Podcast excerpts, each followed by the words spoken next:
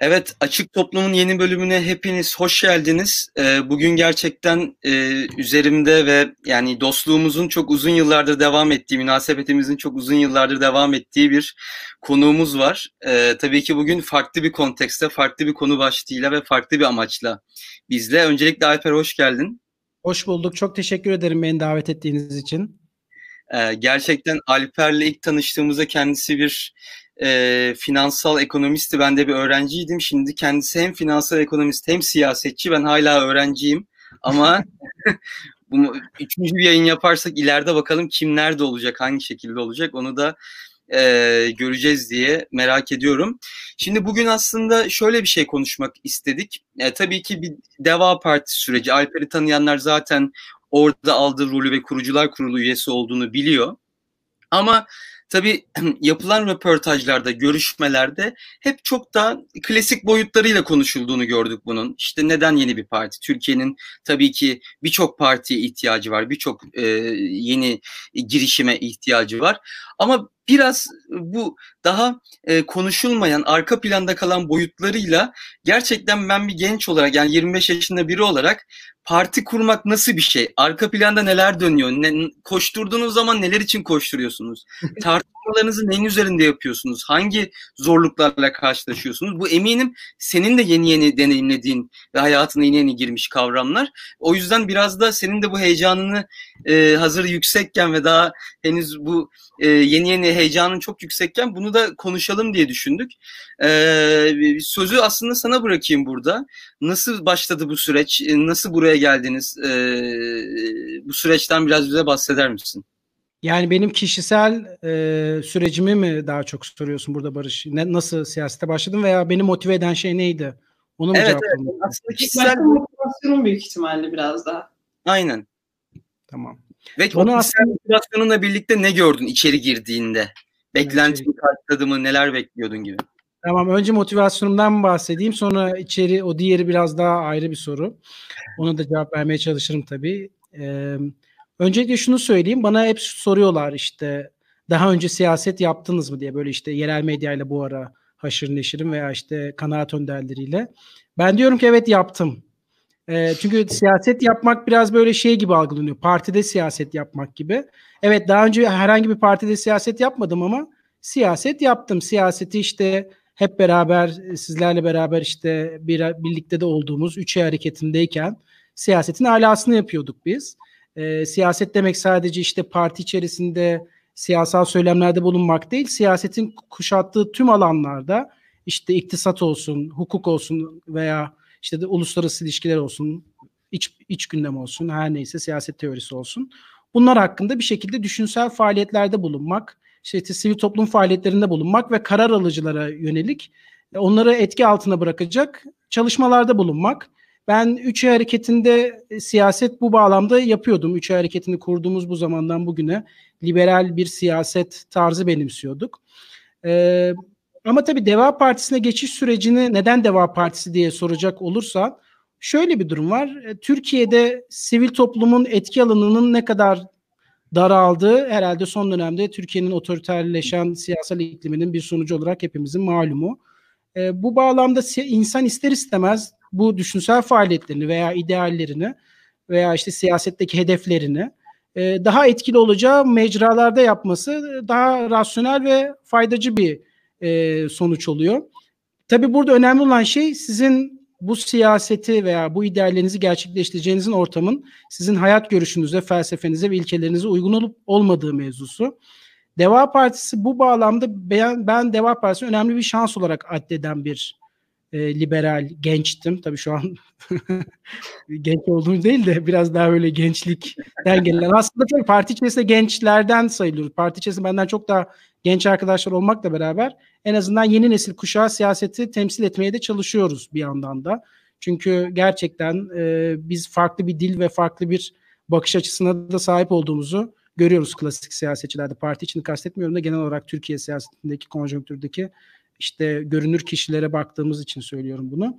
Deva Partisi'ni benim şans olarak addetmemin en önemli sebeplerinden bir tanesi. Aslında başlangıç noktasından biraz bahsedeyim.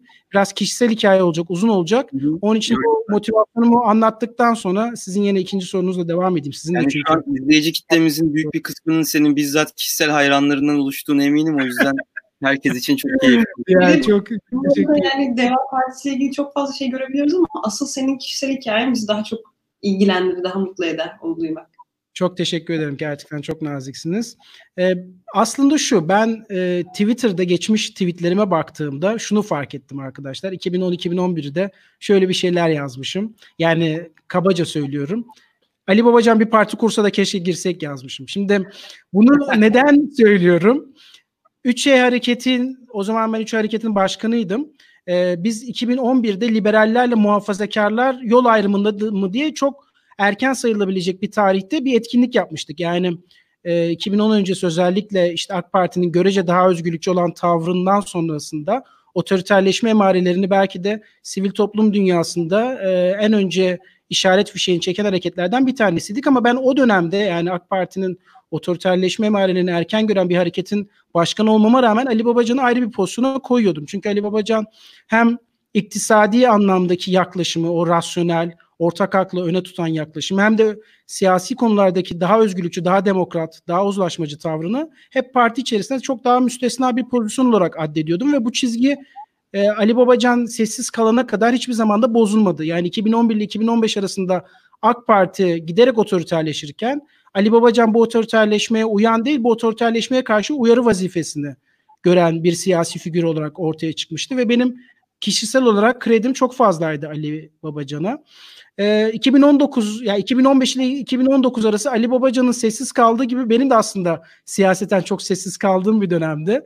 Yani siyaseten çok görünür bir figür olduğum için değil de kişisel ilgi anlamında siyasetle çok ilgilenmiyordum. Yani özellikle 1 Kasım seçimleri sonrası işte 15 Temmuz darbesi, sonrasında Cumhurbaşkanlığı referandum bunlar hep Türk demokrasisinin üzerine kara basan gibi çöken ve özgürlükçü özellikle e, siyaseti takip eden kişiler için çok karamsar bir havanın oluşmasına sebep olmuştu. Ben hatta hatırlıyorum e, Facebook'ta bir tane duyuru girmiştim. Siyaset ve kitaplarımın hepsini e, bağışlayacağım, almak isteyen var mı gibisinden. Yani siyasete olan ilgim o derece azalmıştı. Hayatta başka yönelimlere gittiğim hatta profesyonel kariyerime daha fazla odaklandığım yıllardı bu dönemler. Ama 2019 31 Mart seçimleri herhalde herkese olduğu gibi bizler için de bir umut oldu. Yani Türkiye'de bazı şeylerin değişebileceğinin ilk işaret fişeğinin verildiği tarih olarak görebiliriz 31 Mart seçimlerini. Onun ardından da e, Ali Babacan AK Parti'den ayrıldığını tabii o Haziran seçimleri, yenilenen seçimlerden sonra bu irade beyanını göstermişti yeni bir parti kuracağını e, söyledi ya da yeni bir hareket için vakitin geldiğine yönelik buna benzer bir açıklama yaptı. Benim aklım 2010'larda attığım tweet'e gitti tabii ki. yani Türkiye için gerçekten şey olabilir mi? Tabii şunu da kastetmekte Ali fayda Babacan'a bunu mail olarak attım mı ya da gösterme fırsatı buldu mu bilmiyorum. ya aslında atmadım ama bir vesile olursa bu yayın Oyuncular Kurulu üyesi olma hikayem buna bağlansaydı gerçekten müthiş Hollywood tarzı bir hikaye olacaktı. ya aslında şu var. Çok Ali Babacan endeksli bir hikaye anlattım bu arada. Yani e, bu kişiye olan kredimle beraber parti içerisinde gördüklerimle şekillenen bir süreç. Ama ilk işaret fişeğini anla, atla, tabii ki yakan şey e, Ali Babacan'ın siyasi çizgisi ve geçmişte iktisadi anlamda yaptıklarıydı. Bu arada ben bir iktisatçı olarak da çok iddialı bir söz söyleyeceğim. Ya ben serbest piyasa ekonomisini e, ve özel mülkiyeti esas alan kurallı bir serbest piyasa ekonomisi savunucusuyum. Ben Ali Babacan'ın bunun dünyadaki en iyi uygulayıcılarından birisi olduğunu düşünüyorum. Yani sadece Türkiye iktisadi tarihinde değil, dünyada da en tutarlı bir şekilde piyasa ekonomisinin uygulandı ki bunu e, hem kişi başı milli gelirin artış oranlarından hem de Türkiye'nin ekonomik özgürlük endeksindeki seyrinden zaten görebilirsiniz. E, o bakımdan hem iktisadi anlamda benim yaklaşımım hem de Türkiye'deki bu otoriter siyasi havaya gereken özgürlükçü demokratik yaklaşımın Ali Babacan'ın kuracağı parti yoluyla şekillenebileceği motivasyonuyla girdim. Ee, ama tabii bu bir e, başlangıç fişeğiydi. Sonrasında parti içerisinde ekonomi programının yazılmasından sorumlu komisyonda çalışırken partinin düşündüğümden çok daha çoğulcu, konusuna hakim ve uzman isimlerden müteşekkil. Geçmişte siyaset yapan değil de böyle gerçekten Türkiye'de yeni sözlüler söyleyebilecek kişilerden oluşan bir grupta parti programının yazılıyor olması benim umudumu daha da yeşertti. Yani bu bizim komisyonun tüm komisyonlara yayıldığı takdirde gerçekten Türkiye için çok önemli bir hareketin doğabileceği inancına e, kapıldım ve bu inancımı e, doğrulamak için de tabii ki şöyle bir durum oldu. Ali Bey bana kuruculuk teklif etti bu çalışmalar sonrasında. Ben de bu kuruculuk teklifini e, değerlendirmek için bir kurucular kadrosuna bakmak istediğimi kendisine söylemesem de en azından e, ilk o toplantıya gittiğimde öyle bir durumum vardı. Yani acaba gerçekten güzel bir bizim en azından ekonomi masasında yakaladığımız o çoğulcu ve e, yeni bir tablo tüm kurucular için de geçerli mi? E, cumartesi günü işte kurucuların davet edildiği toplantıya gittiğimde ve kişileri tek tek tanıdığımda umudum daha da yeşerdi ve doğru yerde olduğum kanısına vardım. Ya sorunun başına tekrardan geri dönecek olursak ben önceden siyaset yapıyordum ama daha etkili bir siyaset yapabilmek için ideallerimi daha iyi kamuoyuna taşıyabilecek ve Türkiye'yi de bu idealler doğrultusunda e, daha iyi yerleri taşıyabilmek için Deva Partisi'nin önemli bir e, vesile işlev görebileceği düşüncesiyle Deva Partisi'nde siyasete başladım ve şu ana kadarki gidişat da benim e, çok memnun bir şekilde burada siyaset yapmamı devam ettirecek bir e, ortam sunuyor bana parti içerisinde. Yani ben herhalde yanlış anlamadıysam sen hiçbir bağlantısı olmayan işte bir birinin akrabası falan olmayan sadece kendi alanında çalışan bir profesyonel olarak kendine dahil edilmiş hissettin süreçlere ekonomi kurulunda karar alma süreçlerine yani evet öyle oldu. Yani şöyle sonuçta ortak akla dayanan bir parti programı oluşturuluyordu. Orada kişilerin kime yakın olduğundan ziyade ne kadar parlak fikirleri ortaya koyduğuyla e, parti programının şekillendiği ve gerçekten bu partiye fayda sağlanabileceği bir e, ortam oluşmuştu. E, gerçekten de benim o masadaki tartışmalar benim 3 hareketinde 2011-2012'de yaptığımız o kolokyumlar vardı. Liberalizm üzerine, klasik liberalizm üzerine. Gerçekten o, o kadar derinsel tartışmaların olduğu ki bizim parti programı da detaylı bir şekilde incelendiğinde böyle sloganlardan oluşmuyor bizim parti programı. Altı doldurulmuş gerçekten kuvvetli siyasal metinlerden oluşuyor. Felsefesi ve altyapısı, ilkesel duruşu oldukça güçlü. Biz bunu ekonomi tarafında da yansıttık. O bakımdan evet öyle yani yakınlıktan ziyade e, fikirsel ne derler parlaklık veya istikbal vadeden fikirlerin daha e, hakim olduğu bir ortamdı Deva Partisi'nin kuruluş aşaması. Ben Nazlıcan'dan çok soru çaldım. Özür dilerim Nazlıcan. Son kez araya girebilir miyim? Sonra tamamen senin soruna vereceğim. Çünkü çok bununla alakalı olduğu için soracağım. Şimdi parti içine baktığımızda ilk gelen eleştirilerden biri işte çok yavaş kaldığına dair söylentiler vardı. İşte neden bir an önce çıkmıyor parti duyuruldu duyurulacak ertelendi falan filan gibi. En sonunda yanılmıyorsam bir Habertürk yayınında Ali Babacan e, bu iyice sinyallerini vermişti çok kısa süre içinde faaliyetlerin biteceğinin. Şu anda aslında böyle çok ne bileyim e, temkinli yavaş giden bir süreç görüyoruz. Yani yavaş da demek istemiyorum da temkinli bir süreç görüyoruz. İşte yavaş yavaş il başkanları atanıyor. Örneğin Davutoğlu Partisi'ni kurduğunda bütün il başkanlarını aynı anda açıklamıştı. Şimdi sahada çalışmalar sürüyor bildiğim kadarıyla bütün teşkilatlar. Ben de ee, sen de sahadasın şu an. Başarılar diliyoruz öncelikle bu arada sahada şeyde. Şunu soruyorum, şunu merak ediyorum. İçeride bu temkinlilik içeride karşılığı ne sizin kendi aranızdaki görüşmelerde, toplantılarda? Neyi bu kadar detaylı uğraşıyorsunuz? Neyi üzerine tartışıyorsunuz? Ya da ne süreci zamanınızda en çok ne alıyor bu süreçler hakkında da böyle bir süreç işliyor. Böyle sıra dışı bir süreç işliyor Deva Partisi'nde. Ve sence bu fark yaratacak bir duruma yol açacak mı? Gibi de ekleme yapabilirim soruma. Ee, benim parti içerisindeki pozisyonum şu an itibariyle iki farklı bir e, pozisyona şeye role sahibim.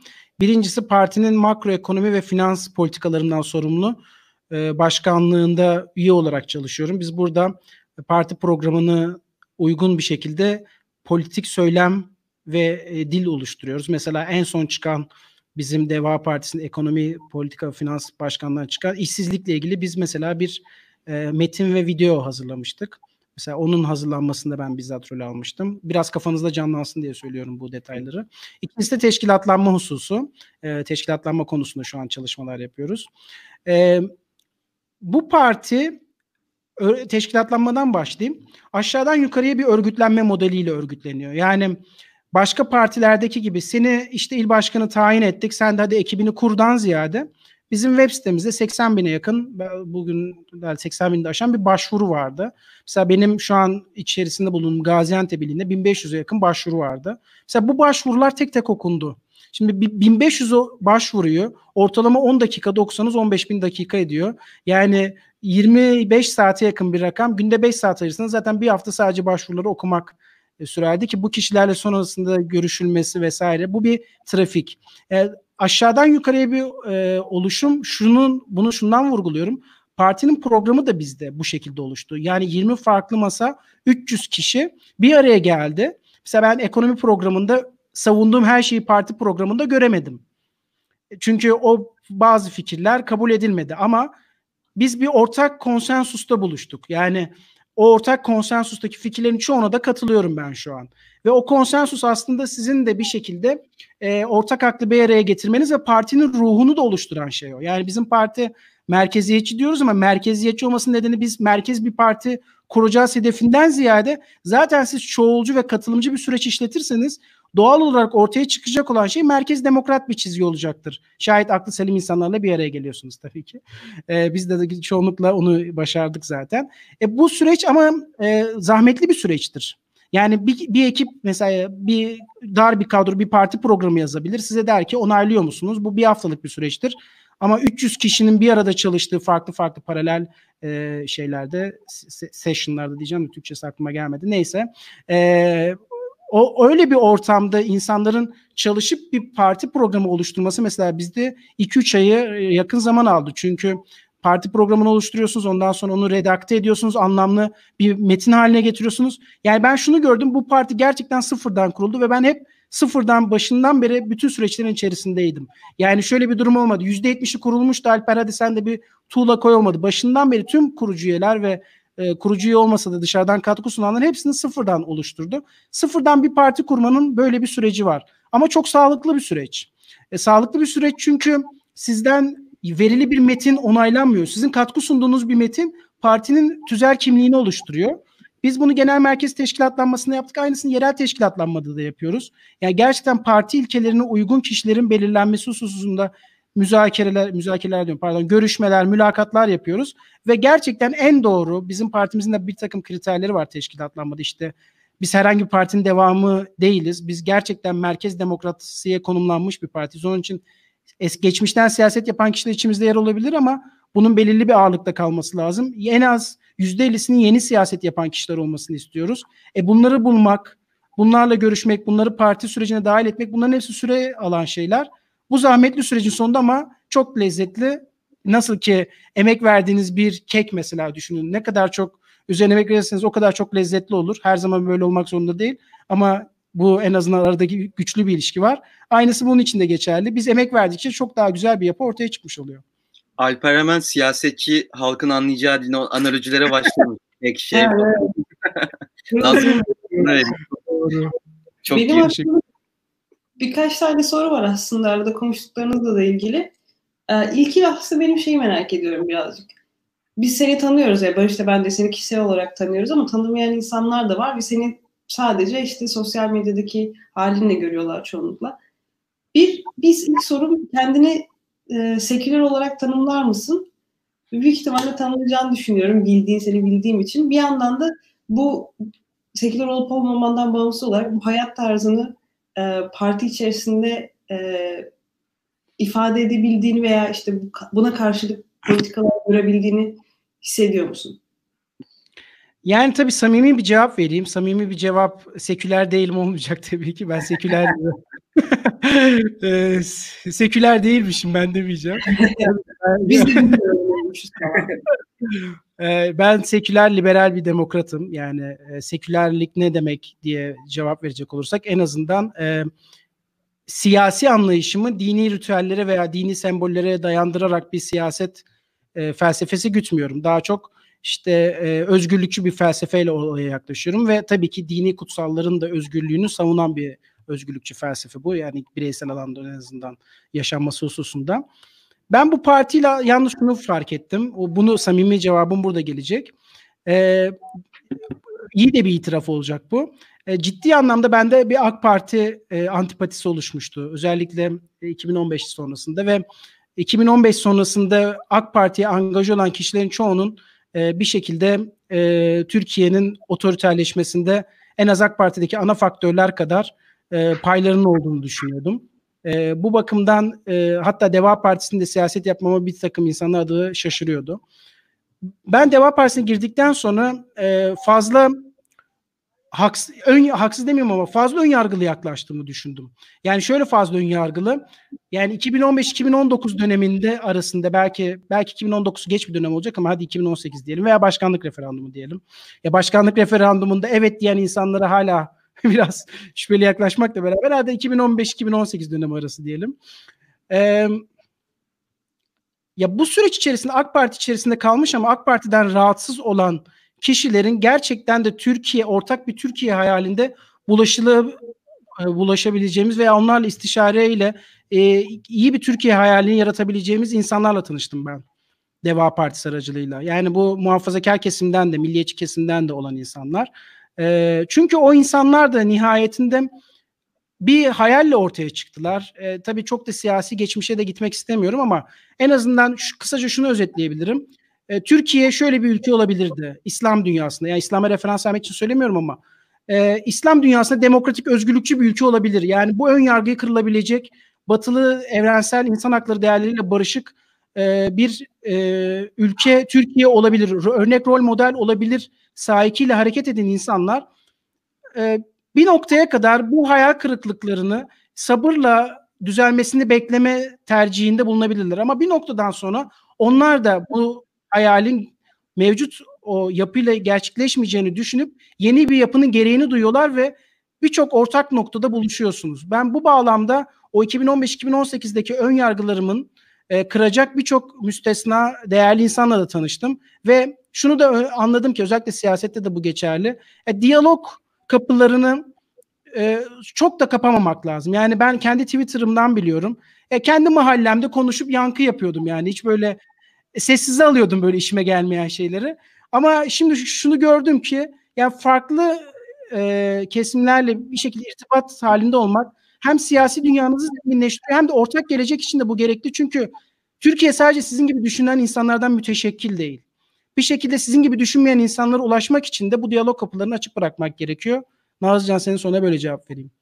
Yani umarım Alper bu işte çok başarılı olursun da bizim de böyle bir iç sorgulama yapıp birileriyle yazacağı gerek kalmaz diye düşünüyorum.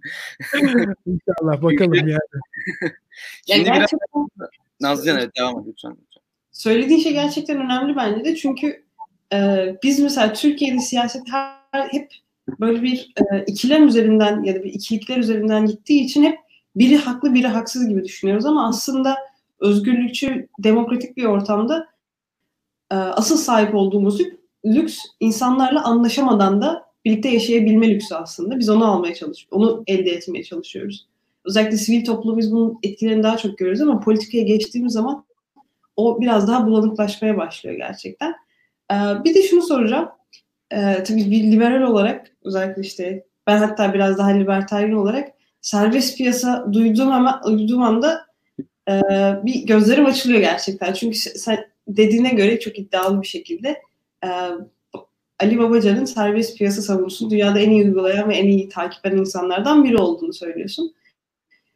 Çok böyle akademik tarafına kaçmadan e, nasıl bir yani serbest piyasa savunusu ama nasıl bir serbest piyasa savunusu e, düş ya da işte hayal ettiğinizi falan biraz açıklayabilir misin? Ee, şöyle cevap vereyim. Öncelikle senin serbest piyasa dedikten sonra gözlerin ışıldamasından dolayı benim de gözlerim ışıldadı. Çünkü ne yazık ki son dönemde liberal camiada bu konuda ciddi tavizler verildiğini de gör, gözlemliyorum. Ee, tabii ki işin e, şakası bir yana Barış'a da biraz... Üstüm alın.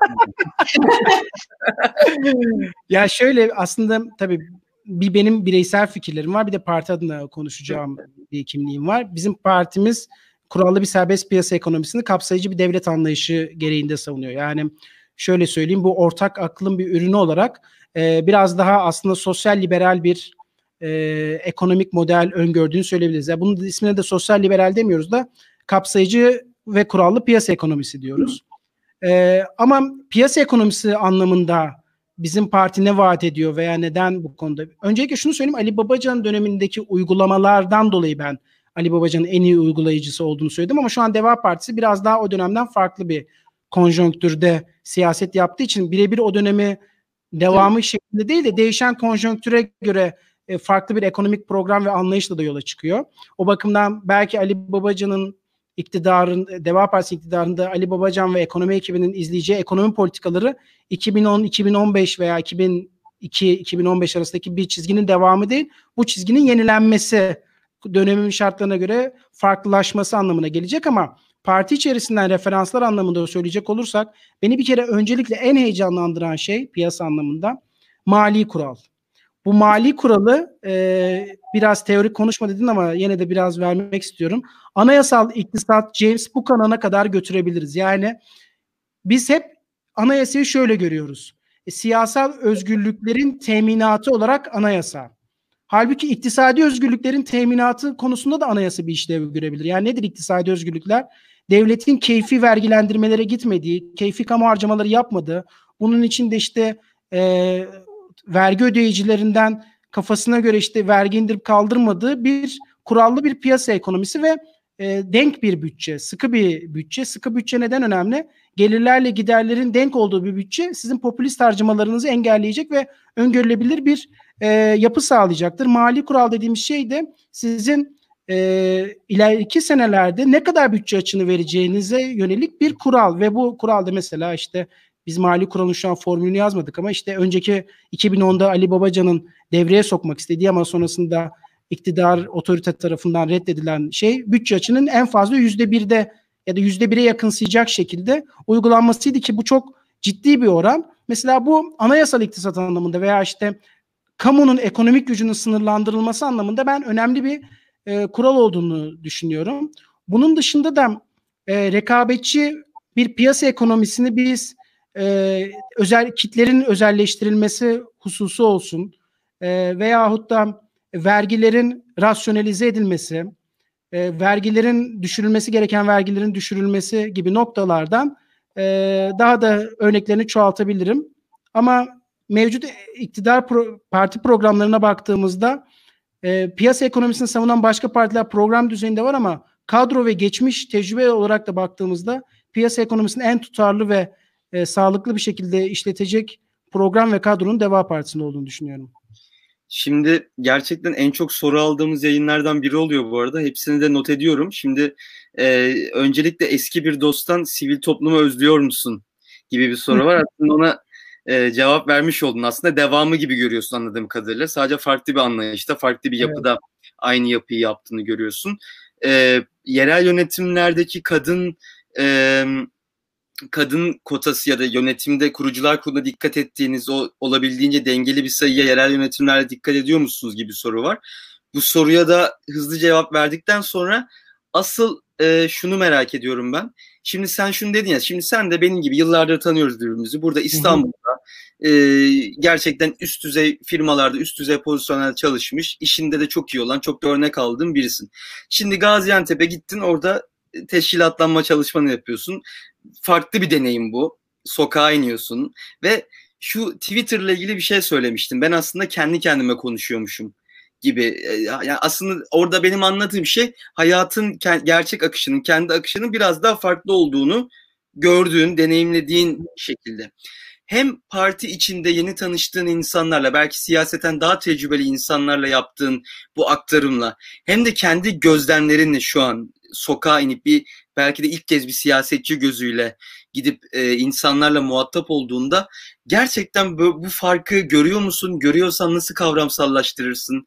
E, bu açıkçası biraz kişisel deneyim boyutunda bu gözlemlerini merak ediyorum. Çünkü senin de yeni deneyimlediğin için bu konuda böyle paylaşmak istediğini düşünüyorum açıkçası. E, heyecanlı ya da görüşlerini. Önce şu kadın temsili konusuna bir cevap vereyim. Aslında kota kelimesini çok kullanmak istemiyorum. Yani böyle bir yani tabii benzetme, teşbih hata ama şeker kotası gibi. Böyle bir, bir kota değil yani bu iş. Bu bir kadının siyasette doğru temsili olarak belki adlandırmak lazım. Biz minimum %35 kadrolarımızda kadınların temsil edilmesi gerektiğini düşünüyoruz. Gençlerde de bu oran 30 yaş altında da yüzde yirmi. Ee, şimdi ben kendi bölgemdeki başvurulardan yola çıkarak söyleyeceğim. Ee, Türkiye'deki sosyolojik faktörler veya işte alışılagelmiş e, düşünce kalıplarından dolayı belki de biz e, kadınların siyaset siyaset kadınlar için çok cazip değil gibi gözüküyor. Çünkü başvurularda kendi bölgemden yola çıkayım. İstanbul'da bu oran illaki daha yüksektir. Yüzde ee, beş ila on arasında bir e, oranda kadın başvurusu vardı. E, biz ama e, kadın özellikle ben mesela Gaziantep'e gelir gelmez ilk yaptığım şey kadın başvurularla birebir bir mülakat yapmaktı. Çünkü biz e, bunun lafta kalmasını istemiyoruz. E, kadının siyasette temsilinin önemli olduğunu düşünüyoruz. E, o bakımdan biz bunu sağlamak için elimizden geleni yapacağız. Şöyle ki şu ana kadar sanırım ya 5 ya 6 tane il başkanlığı açıklandı. Kurucu heyet açıklanıyor. İl başkanı ile beraber kurucu heyet 5 tane açıklanmış olsa gerek. Ee, bir tanesi kadın il başkanı ve kurucu heyetlerde de en az bir tane kadın üye var. Şu an itibariyle %20'yi yakalamış durumdayız. İnşallah yönetimler belirlenirken de bu %35 rakamını yakalayacağız gibi gözüküyor ki bunu genel başkanlıkta sağladık bu arada. Genel merkezde onu söyleyebilirim. Ee, yani şey diyorsun halk ile temas ettikten sonra siyasete olan bakış açım veya işte Twitter'dan sokağa inmek nasıl bir duygu gibi bir soru olarak algılıyorum senin sorunu. Ya şimdi şöyle e, bir kere şunu fark ediyorsunuz. Siyaset e, doğruları söylemekten ziyade doğruları anlaşılabilir şekilde sunabilmekle alakalı bir şey. Yani doğruları söylemek biraz felsefe oluyor. Do- doğru inandığınız şeyleri söylemek diyeyim. Yani doğru diye mutlak doğru diye bir şey yok ama doğru inandığınız şeyleri söylemek özellikle de biraz da e, ağdalı bir dille söylemek felsefenin ilgi alanına giriyor ama ben siyaset felsefesiyle ilgileniyordum.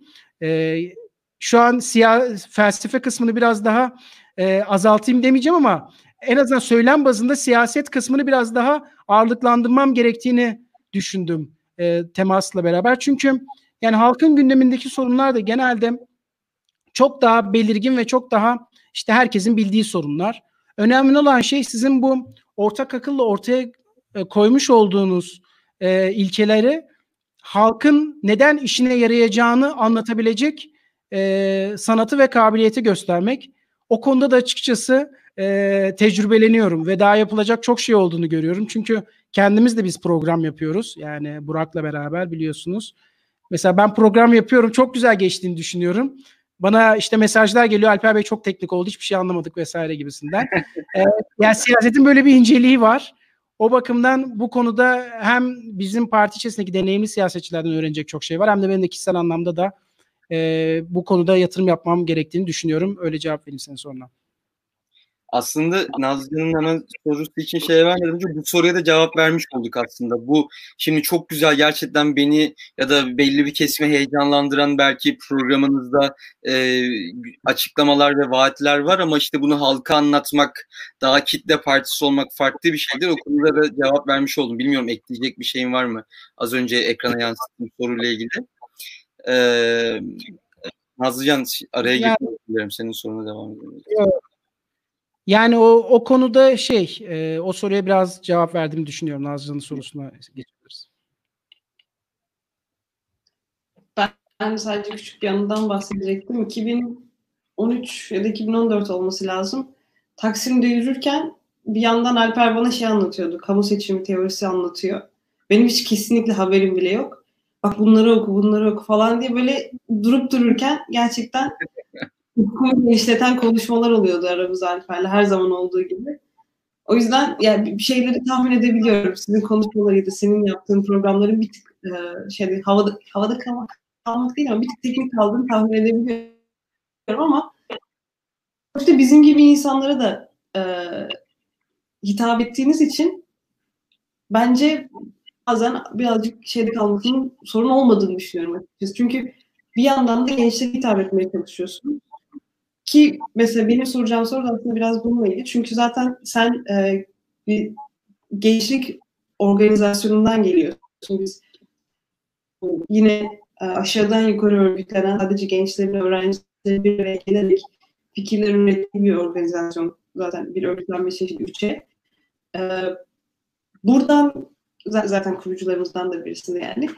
buradan hareketle senin e, gençlik politikalarına diğer insanlara göre bir tık daha daha yakın, daha ilgili baktığını düşünüyorum. Deva Partisi'nin gençlikle ilgili yaptığı ve senin gerçekten gurur duyduğun yeni yeni bir şeyler var mı? Yeni fikirler var mı? Neler düşünüyorsunuz? Ne düşünüyorum? Diye şöyle öncelikle şu iktisatla ilgili bir kısa bir şeyden bahsetmek istiyorum. Ee, bu iktisadın teknikliği ile alakalı. Şöyle Türkiye'nin çözülemeyecek sorunu yok ama Türkiye'nin sorunları da sloganlarla çözülecek boyutta değil. Ya slogan atmak çok kolay ama Türkiye'nin sorunlarını çözmek ciddi bir e, bilgi ve işte hem teoriden hem de pratikten bir şekilde faydalanacak bilgi setini bir araya getirmekten geçiyor. Bu da ister istemez e, sorunların çözümünde hem inandırıcılık noktasında hem de gerçekten sorunların çözümüne kifayet noktasında belirli bir teknik bilgiyi gerektiriyor. Yani biz teknik bilgiden kaçarak siyaset yapmak değil de ya teknik bilginin alıcısı olan başka insanlar da olacak. Özellikle kanaat önderleri bu noktada önemli olacak. Bir de bu teknik bilginin süzülerek halka açıklanması noktası olacak ki orada da siyasal iletişimcilerle çalışmak gerekecek. O bakımdan ben teknik ilden de tamamıyla kaçalım. Rahmetli Demirel gibi sadece işte halk ağzıyla konuşalım noktasında da değilim. İkisini bir denge içerisinde belki de ikisini ayrı iki süreç içerisinde götürerek e, siyasette iddianızı ortaya koymak gerekiyor. Diğer türlü çok yüzeysel kalıyor bazı şeyler. Vaat vermek kolay da onun altını doldurmak zor. O altını doldurmak işte biraz teknik kabiliyetten geçiyor. E, gençlik politikalarıyla da alakalı şöyle söyleyeyim. Biz mesela gençlik kolları kurmuyoruz. E, gençlik kolları kurmamamızın nedeni kadın kolları da kurmuyoruz. İnşallah bu arada yalanlanmam iki ay sonra kurulursa çok Tarihe yanlış. Gençlik kolları başkanı olarak görüyormuşuz ya en azından şimdilik kurmayacağımızı biliyorum. Ee, bunu da yani yine biraz şey bir tabirle söyleyeceğim. Yani kadınlar şurada siyasete takılsın, gençler burada siyasete takılsın anlayışına karşı olduğumuz için yapıyoruz. Yani siyaset yapılacaksa hep beraber yapılacak. Tüm demografik unsurlar veya tüm işte niteliksel veya teknik unsurlar bir arada yapılacak. O bakımdan biz gençleri siyasette yan bir e, etmen olarak değil, ana belirleyici etmenlerden birisi olarak e, gör, görüyoruz. O bakımdan program değil de yaklaşım açısından en azından farkımızı ortaya koyuyoruz diye düşünüyorum. E, gençlik politikaları noktasında da e, şöyle gençlik politikaları daha çok benim e, benim aslında içerisinde yer aldığım bir grup. Ama biz gençlik politikalarında sadece gençleri ilgilendiren sorunlardan ziyade e, gençliğin gözünden Türkiye politikaları nasıl şekillenmeli noktasına da odaklanıyoruz. Yani o bakımdan e, gençler işte aynı bizde gençlik politikaları başkanlığı da var. Ee, burada gençlere de daha çok önünde durduğumuz şey yani tabii gençlere yönelik işte eğitim sorunu mesela işte genç işsizlik en kritik ve en görünür sorunlardan bir tanesi. Mesela genç işsizlik sorunu iktisadi bir sorun olarak gözükebilir ama genç işsizlik sorunu bir de gençlerin gözünden değerlendirmek gerekir. Bu bakımdan da gençlerin bu sorunların çözümünde ilgili komisyonlara dahilini çok önemsemekle beraber bir de ben bizim partinin en güçlü kaslarından bir tanesinin e, özellikle 2023 seçimlerinde 7 milyona yaklaşılacağı olan yeni seçmen olduğunu düşünüyorum. Çünkü bu seçmen e, AK, gözünü AK Parti ile açtı ve e, yine hala AK Parti'nin iktidarında olduğu bir dönemde olacak. E, ve mevcut siyasi tabloda da alternatifler e, çok da doyurucu bir reçete veya onlara bir yaklaşım sunmuyor. Biz yapılanmak anlamında ve politika dili anlamında da genç Ali Babacan'ın tarzı anlamında da gençleri yakalayacak bir yeni bir tarz yaratmanın işaret fişek, fişeklerini verdiğimizi düşünüyorum. Mesela bizim bir tane başkanlığımız var. İşte Burak'ın başkanlığını yaptı. Dijital dönüşüm ve teknoloji başkanlığı. Yani e, burada aslında çok gençlerin faal olacağı bir alan ama illa gençlik politikalarını hapsettiğimiz bir durum da değil. E, ama gençliğin gözünden siyaseti iyi becerebilecek kadrolara ve buna e, işaret veren iyi bir programa sahip olduğumuzu düşünüyorum. Bu bakımdan doğru partide olmamın bir nedeni de aslında bu yeni nesil siyasetin e, Deva Partisi'nde iyi icra ediliyor olması özellikle de rakiplerine göre. Yani AK Partisi'nin hala işte gençlere 3 GB internet vereceğiz, işte 5, 5 GB internet geleceğiz gibi bir anlayışa sahip olduğu bir ülkede gerçekten bu alanda çok önemli bir açık var diye düşünüyorum ve e, sizin de çok bu boşluğu iyi doldurabileceğinizi e, görebiliyorum şimdiden. Aslında benim de bir sorum bununla alakalı yine gençler boyutunda. Şimdi ben e, 25 yaşındayım şu an ve 15-16 yaşlarından itibaren aktif olarak e, Türk siyasetiyle ya da Türkiye'deki siyasi gelişmelerle ilgili bir insanım. Benim tabii ki sivil toplumda çok aktif olarak rol aldım. E, sen de seninle birlikte de çok uzun yıllar çalıştık. Ama e, en büyük gördüğüm eksiklik şuydu. Ne Cumhuriyet Halk Partisi ne başka partiler hiçbir zaman beni cezbedecek bir toplantı, bir faaliyet, bir ne derler kurultay. Yani beni cezbedecek hiçbir parti beni kazanamadı diyeyim. Ki ben gayet ilgili aslında bu alanlarda kendimi alan bulmak isteyen arayışların olduğu dönemlerde olmuştu. Benim gördüğüm kadarıyla gerçekten normalde apolitik ya da daha doğrusu siyasete mesafeli olan ama parlak olan birçok etrafımdaki insan benim çevremde seçili bir çevre olabilir bir noktada bundan ayrıca söylüyorum ama e, Deva Partisi bu insanları siyasete soktu ya da siyasette inisiyatif almaya e, itti gibi görüyorum.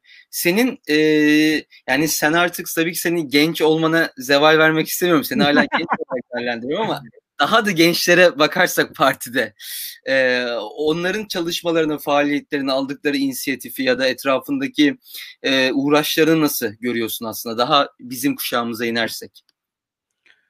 Bizim parti içerisindeki e, gençler mesela siyasal iletişim komis komisyonu diyordum. E, başkanlığında çalışıyor. Kurumsal iletişim komisyonunda. Hı.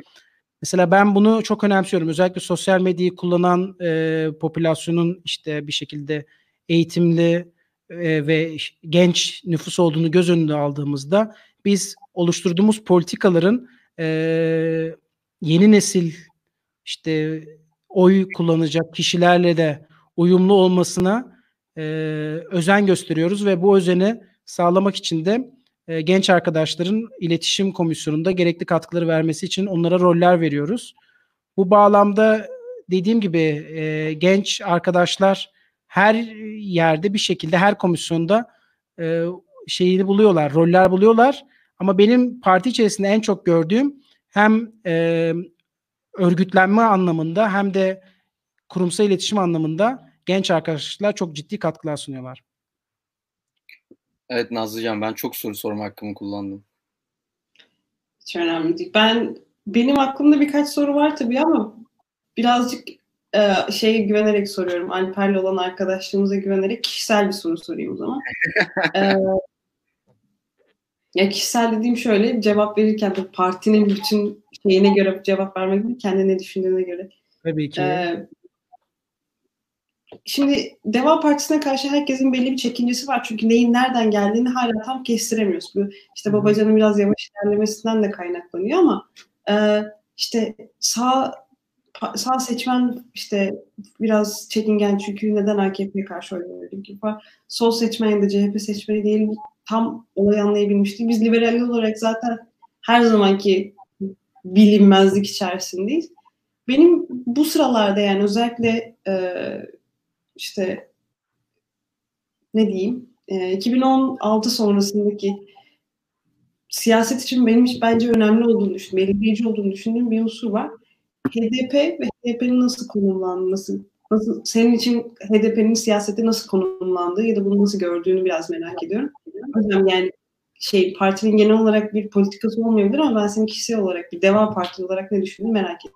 Valla partinin genel olarak politikası olmayabilir. Bu bu şeyleri de artık yavaş yavaş kaldırmak lazım. Sen teşekkür ederim. Çok özenli bir dille beni de zora sokmamak için biraz böyle dikkatli bir dil kullandın ama e, bu artık ötekileştirici ve e, bazı korku siyasetine dayanan politik atmosferden çıkmak istiyorsak da artık karnımızdan değil direkt düşündüklerimizi konuşmalıyız. Yani bizim HDP hakkında ben parti adına da bu konuda rahatça konuşabileceğimi düşünüyorum. HDP hakkındaki düşüncemiz şu. HDP yasal bir parti. Şayet yasaya aykırı bir durum varsa ortada o zaman kanun bunu yereğine getirsin. Ama şayet böyle bir durum yoksa bu partiyi yasa dışıymış gibi ilan edip bununla e, hiçbir şekilde muhatap olunmaması gereği hususunu biz çok barışçıl ve Türkiye'deki kronikleşmiş problemleri deva olacak veya buna bir çözüm getirecek bir yaklaşım olarak görmüyoruz. O bakımdan biz her yasal e, partiyle veya organizasyonla e, diyaloğa açık bir partiyiz. Ben kişisel olarak da e, zaten şey biraz daha e, Kürt meselesinde e, özgürlükçü ve demokratik bir duruşa sahibim. E, tabii ki HDP siyaset yapmak için benim için hiçbir zaman ideal bir parti olmadı. Deva Partisi'nin olmamın nedeni bu. Yani HDP'nin birçok açıdan katılmadığım bir yaklaşımı var.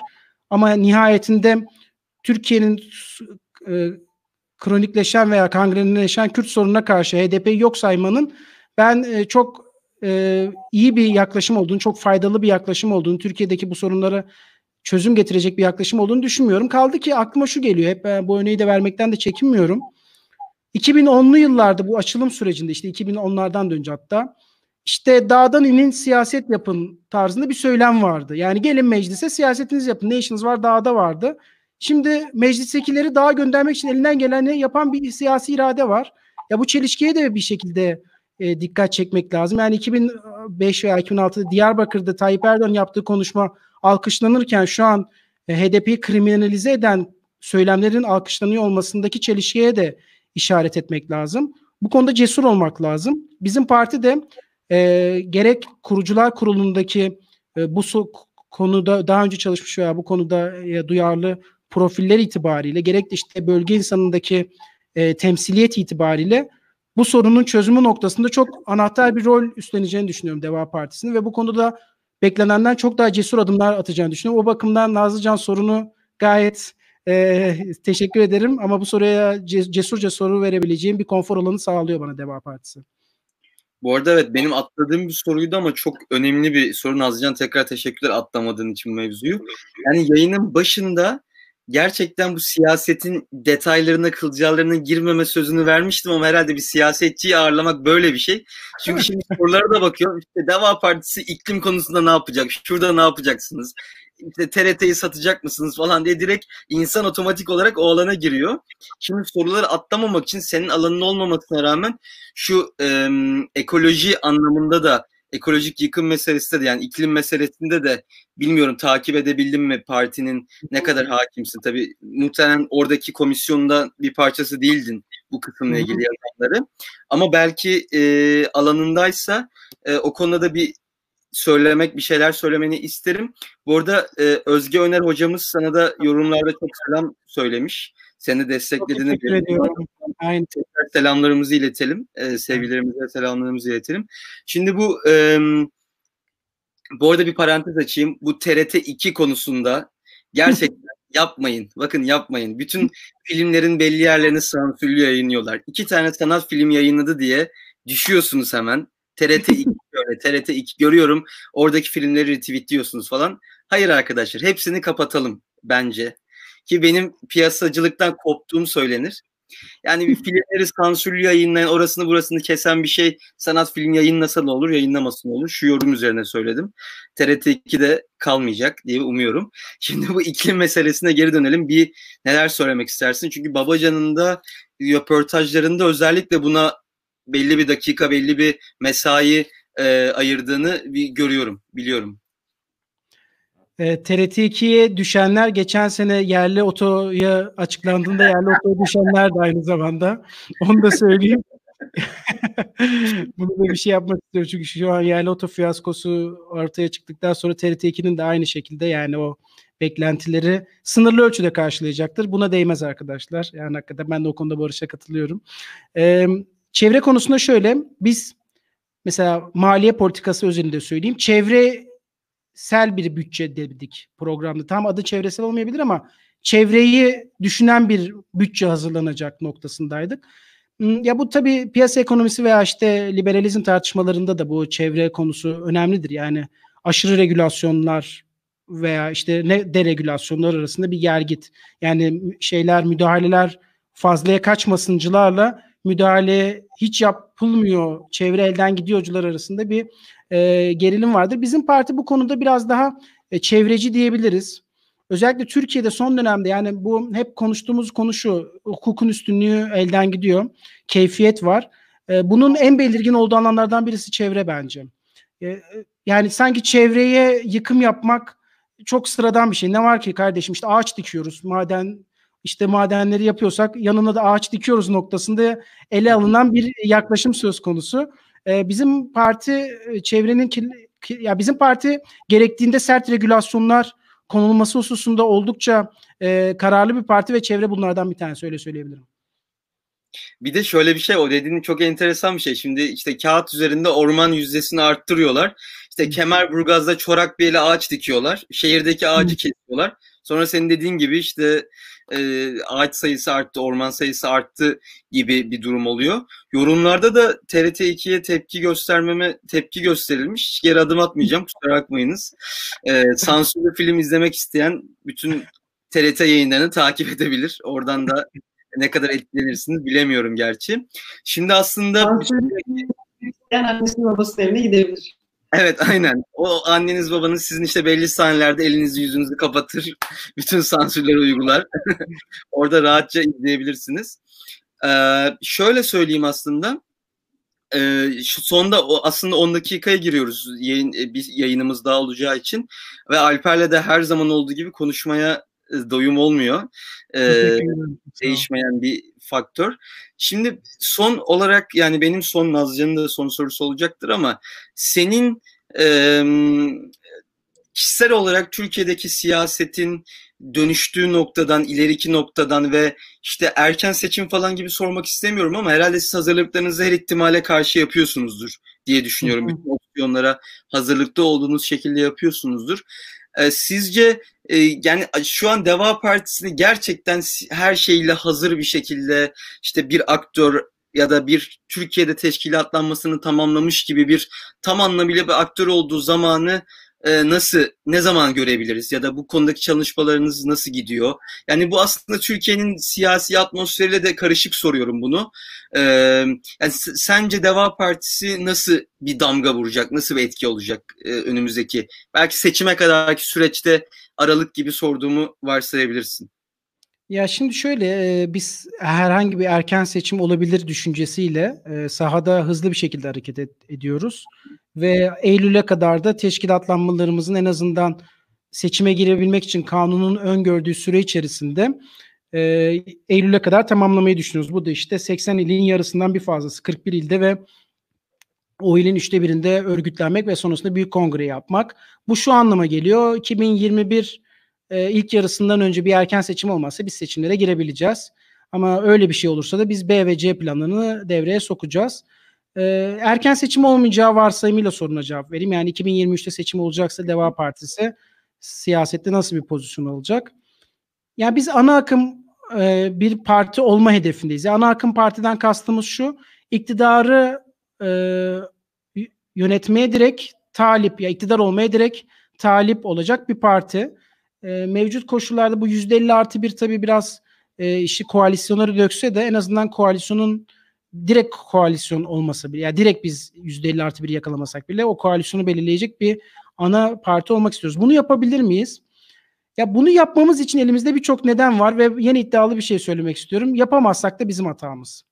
Çünkü e, tabii bunu çok her şeyin e, aşırı derecede e, olağan dışı gideceği bir konjonktürde değil de olağan akışında gideceği varsayımıyla yani mesela 31 Mart seçimlerinden Haziran seçimlerinden İstanbul'un yenilenmesi olağan dışılık bu bizim toler edebileceğimiz bir olağan dışılık ama bunun da ötesinde şeylerle karşılaşırsak inşallah karşılaşmayacağımızı da umarak söylüyorum bunları tabii ki.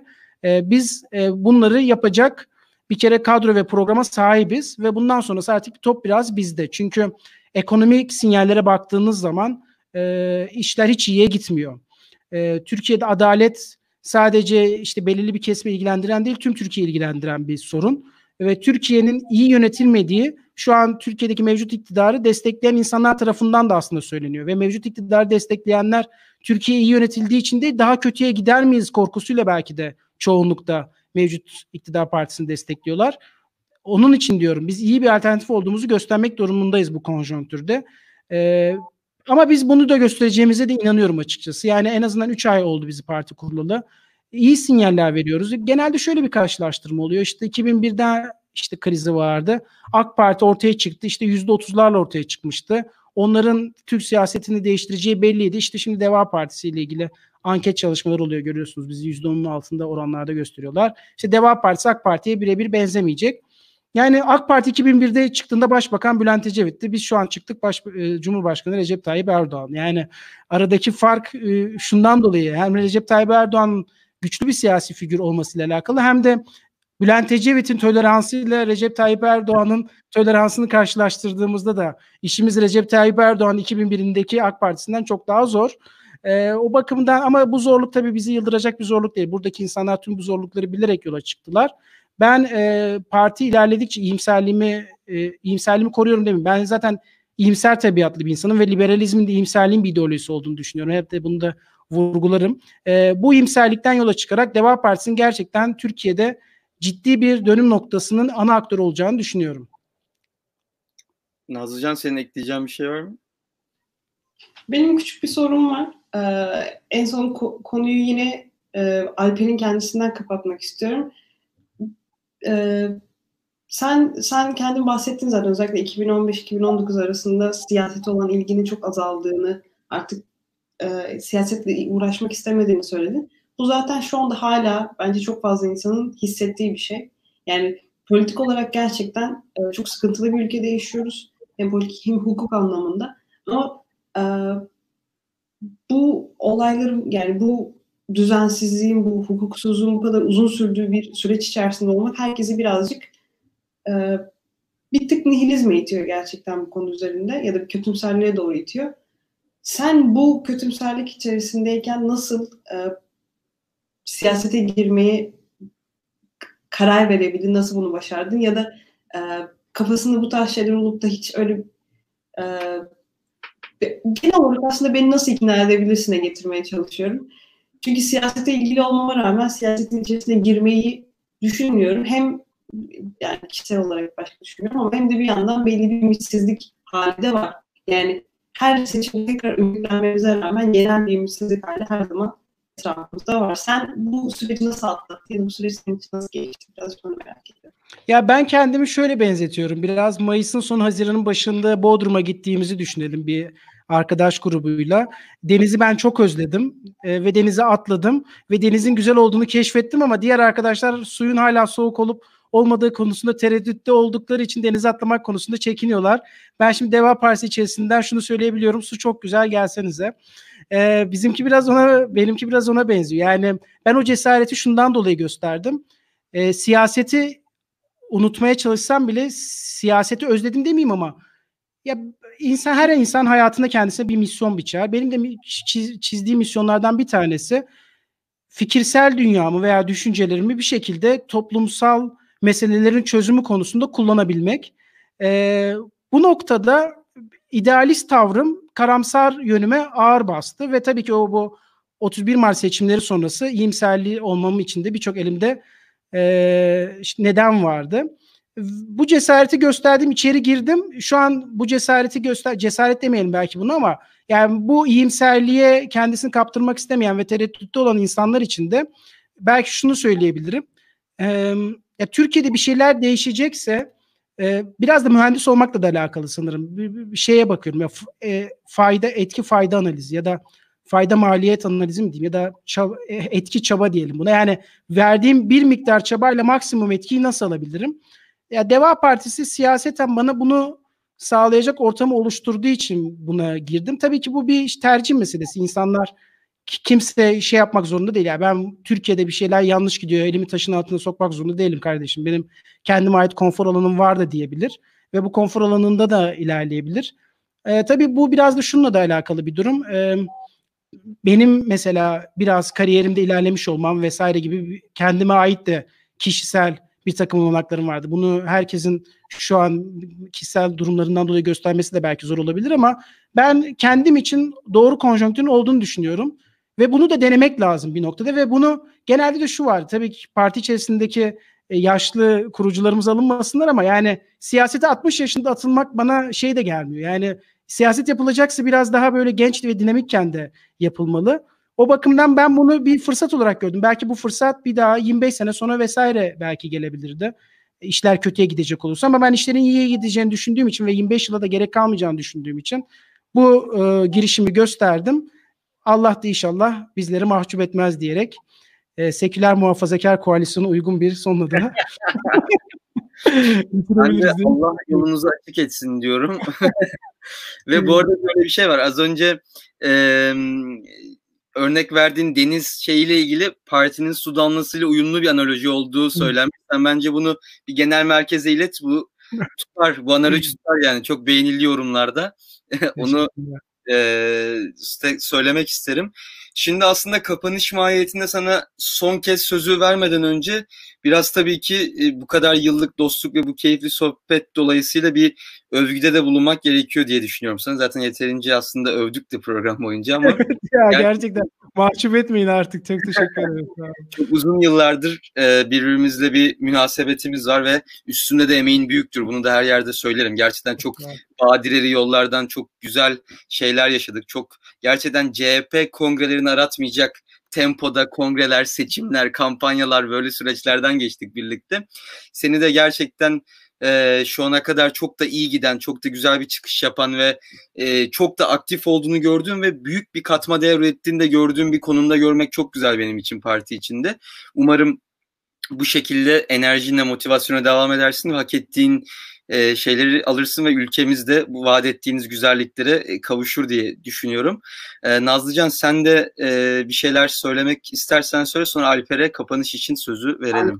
Kesinlikle bir şey söylemek istemiyorum. Sen toparlayamadıkça ben terledim burada. Alper'cim sen de kapatıyoruz. Ne demek istersen sendeyiz. Ee, çok teşekkür ederim bu programa davet ettiğiniz için. Ya ben şunu söylemek isterim belki son kapanış cümlesi olarak. Yani biz burada üçümüz bir, bir gelenekten geliyoruz. Yani liberal gelenekten geliyoruz. Bu partiye liberal cenahın biraz e, şüpheli yaklaştığını da gözlemliyorum bu arada. Buna da hak veriyorum. Dediğim gibi yani ben suya girerek biraz fark ediyorum. Suyun içerisinde belki de canavarlar da olacak. Onu da bilmiyorum tabii ki ama şu an itibariyle su çok tertemiz pırıl pırıl gözüküyor. Ee, şüpheci davranmakta da herkes haklı ama şu da var. Umarım e, bunun şimdiden sözünü vermek istemem ama umarım e, suya girmekte haklı çıkarım ve hep beraber bu suda kulaç atacağımız günlerde gelir diye temenni ederek programı kapatmak istiyorum. Evet efendim Açık Toplum'un 12. bölümünde Alper Akıl'ın konuğumuzdu. Umuyorum ki, eminim ki onu daha ilerleyen günlerde çok daha farklı konumlarda, çok daha önemli pozisyonlarda ve umarım o günlerde telefonumuzu cevapsız çağrı şeklinde bırakmaz aramalarımızı. Onun da sözünü şimdiden almak isterim. Farklı zamanlarda yine görüşeceğimize, konuşacağımıza eminim. Kendisini de biliyorsunuz programı devam ediyor. Nasıl olacak isminde. Ee, onu da e, özellikle devanın politikalarıyla ilgilenen arkadaşlarımız takip edebilir. Ee, yine kurucular kurulundan üyesinin başka bir kişiyle yaptığı. Ee, tekrar çok teşekkürler Alper. Gaziantep'te başarılar sana. Nazlıcan sana çok teşekkürler. Ee, haftaya yine aynı saatte görüşmek üzere diyelim. Kendinize çok iyi bakın. Çok teşekkürler sağ olun.